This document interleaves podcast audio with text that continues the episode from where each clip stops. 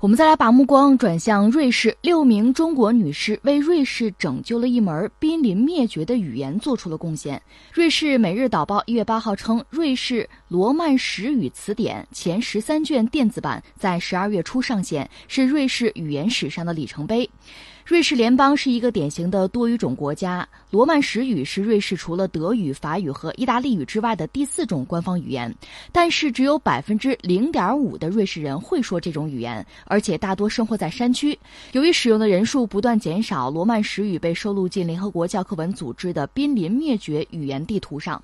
瑞士政府迫切希望能够制作罗曼史语词典电子版，但是呢，由于制作复杂、任务繁重，在瑞士本土难以完成。最后，瑞士方面把这项任务外包给了中方，六位中国女性花了六个月的时间完成了这项壮举。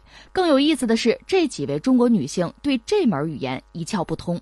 这就说到瑞士吧，瑞士可能我们听众朋友都挺熟悉，是吧？一说瑞士，我们脑子里想到的可能是不同的东西。有的人想到钟表，啊，有的人想到军刀，哈，有的人想到瑞士银行的保密制度，等等等等，还有这个湖光山色，对吧？想到的很多。这个国家非常小，它现在国土面积大概有四万多平方公里吧？你想，四万多平方公里太小了。另外，人口也很少，八百多万吧，八百四十六万六千零十七人，这是二零一七年的他们的人口的数量，有这么一个结果。这个国家一方面很小，另一方面历史还是很悠久的。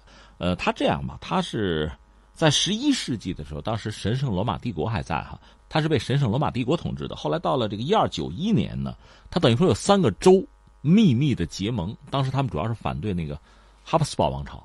这实际上一二九一年标志着什么呢？标志着这个国家的这个立国，就是瑞士的立国，从那时候就开始了。这是瑞士，后来。到了一八一五年，一八一五年就是那个维也纳会议，打败拿破仑搞那个维也纳会议的欧洲，在那个会议上正式的，大家就认同了瑞士作为一个中立国的这个身份，所以他其实就从来没有再卷入过任何形式的战争。他的国旗大家有没有印象？特别简单，是红旗里边这个白十字。那我们讲那个医疗不是红十字吗？是白地儿红十字哈，它正好翻过来，正好是反过来的，就是它是白十字红旗。后来到这个一八四八年吧，他有宪法，就是设立瑞士联邦委员会，这是统一的一个联邦制国家了。一方面，你看他没有战争啊，不参与中立国啊，大家也不要打我，我也不打你们。另一方面，他也积极的参与到国际事务之中。你想，你即使是中立，你也不可能完全的与世隔绝、世外桃源，是吧？他参与，积极参与国际事务，又因为他这个位置确实很好，湖光山色嘛，所以很多国际组织。都搬到他那儿去，或者在他那设总部什么的，是这样的。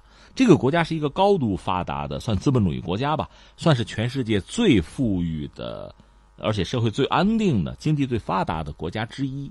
大约有人说能排个老二，排第一的可能是卢森堡。现在怎么排，咱们看一九年谁知道怎么样？但是大同小异吧，这个排名。所以它一直是这么一个状况。但是这样一个国家也出现一些非常有意思的事情，就是刚才你说的这个事儿。说到底，这事儿很简单，他们国家呢就是官方语言好多种，最主要四种吧。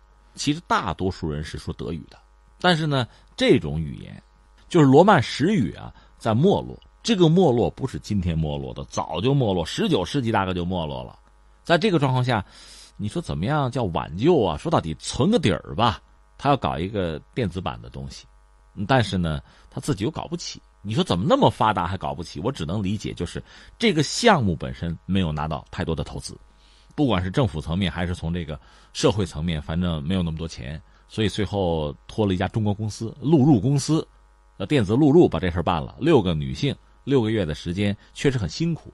这个事儿同样说是如果在瑞士本身做，那就是巨资了，就这么简单一个事情。那咱们替人家等于做了这么一个对人家的文化、对人家的这个语言啊、文明啊意义重大的一个事件，对我们来讲可能还真就是一个举手之劳啊。我理解从这个，呃，规模、从这个量上、从这个繁复程度上，当然也很麻烦哈。但总的来说，不过是我们一单生意，但对他们来讲呢是至关重要的，这很有意思。这就简单说两句吧，两个层面说，一个是他们这个罗曼史语是个什么东西哈？就我大概看了看，其实我是外行啊。这种语言本身说到底使用的人是越来越少，但是在今天你在网上搜，你可以搜到什么呢？我们的一些就是旅行社呀，就旅行机构啊，还专门招揽这样的旅游者，哎，你愿不愿意去体会这个就是土生土长的原味儿的这个瑞士的生态生活？那么就到他这个罗曼史语那个地区去。他使用这种语言的呢？刚才我们讲，瑞士本身就不大，他在那里边又是比较小的一块但是就是你要去去体会哈，这个传统瑞士人的生活的话，可能那个地方去玩一玩很有意思。它的建筑风格，包括它的这个语言啊、交往啊，很有意思，很有历史感，很沧桑啊，是这样一个状况。呃，但是我们知道，因为他说的人少，另外呢，他好多种语言，意大利语什么都行。在这样的一个状况下呢，你比如外来人口，那比如使用德语的比较多，你要跟他们交往用德语，那德语就越来越就大行其道，赢家通吃嘛，就这么一个状况。另外呢，他们也曾经讲过，有这个前南斯拉夫人到他们那打工，就建筑工地说意大利语，大家用意大利语，意大利语本身又是瑞士的官方语言哈，也能说，交流也不错。这么一来二去呢，等于说外来语种就越来越大行其道。那我们再说这个罗曼史语呢，能够操这种语言的人，也是因为生计的关系、工作的原因吧，又往往要出去，背井离乡，就是外地打工。那好比说你到中国来，肯定你这个罗曼史语是说不通的，你肯定得学汉语了，就这个意思。所以这么一来二去呢，那就麻烦了，就真正使用这个语言的人是越来越少，这语言就濒危了。这种濒危，我们讲十九世纪就开始了，一直到现在，其实还能存留着，就已经是个奇迹了。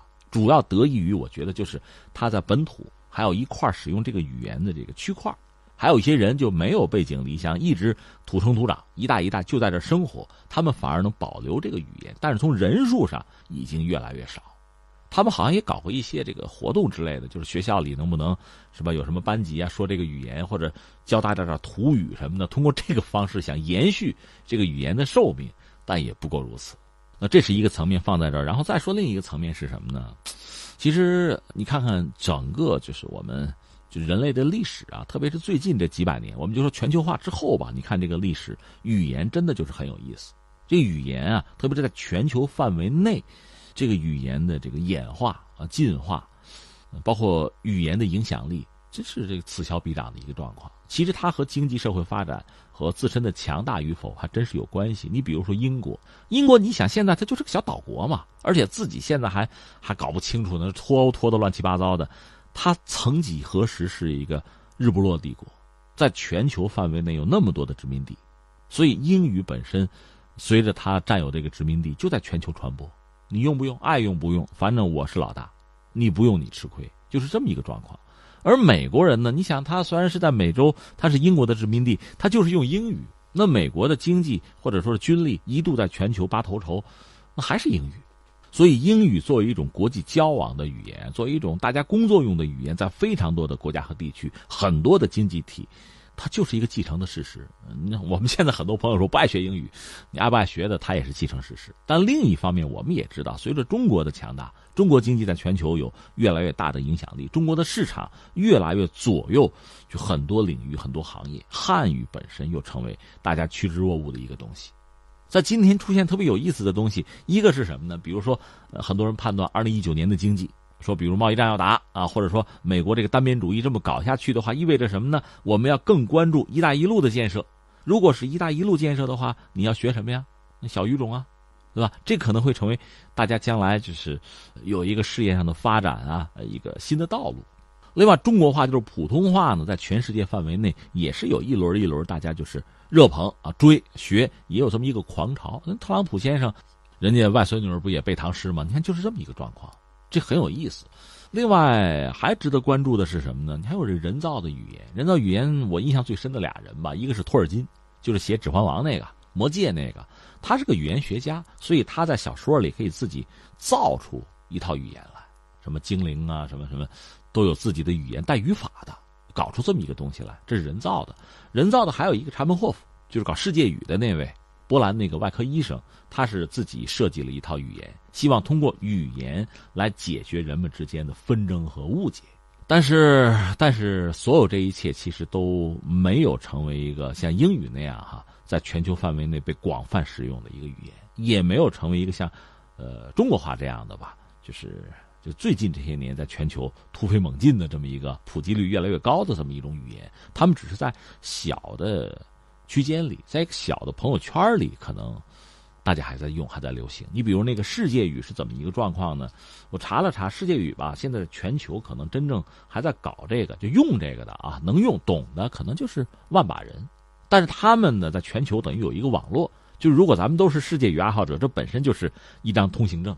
就在全球你要旅行的话，在呃懂世界语的。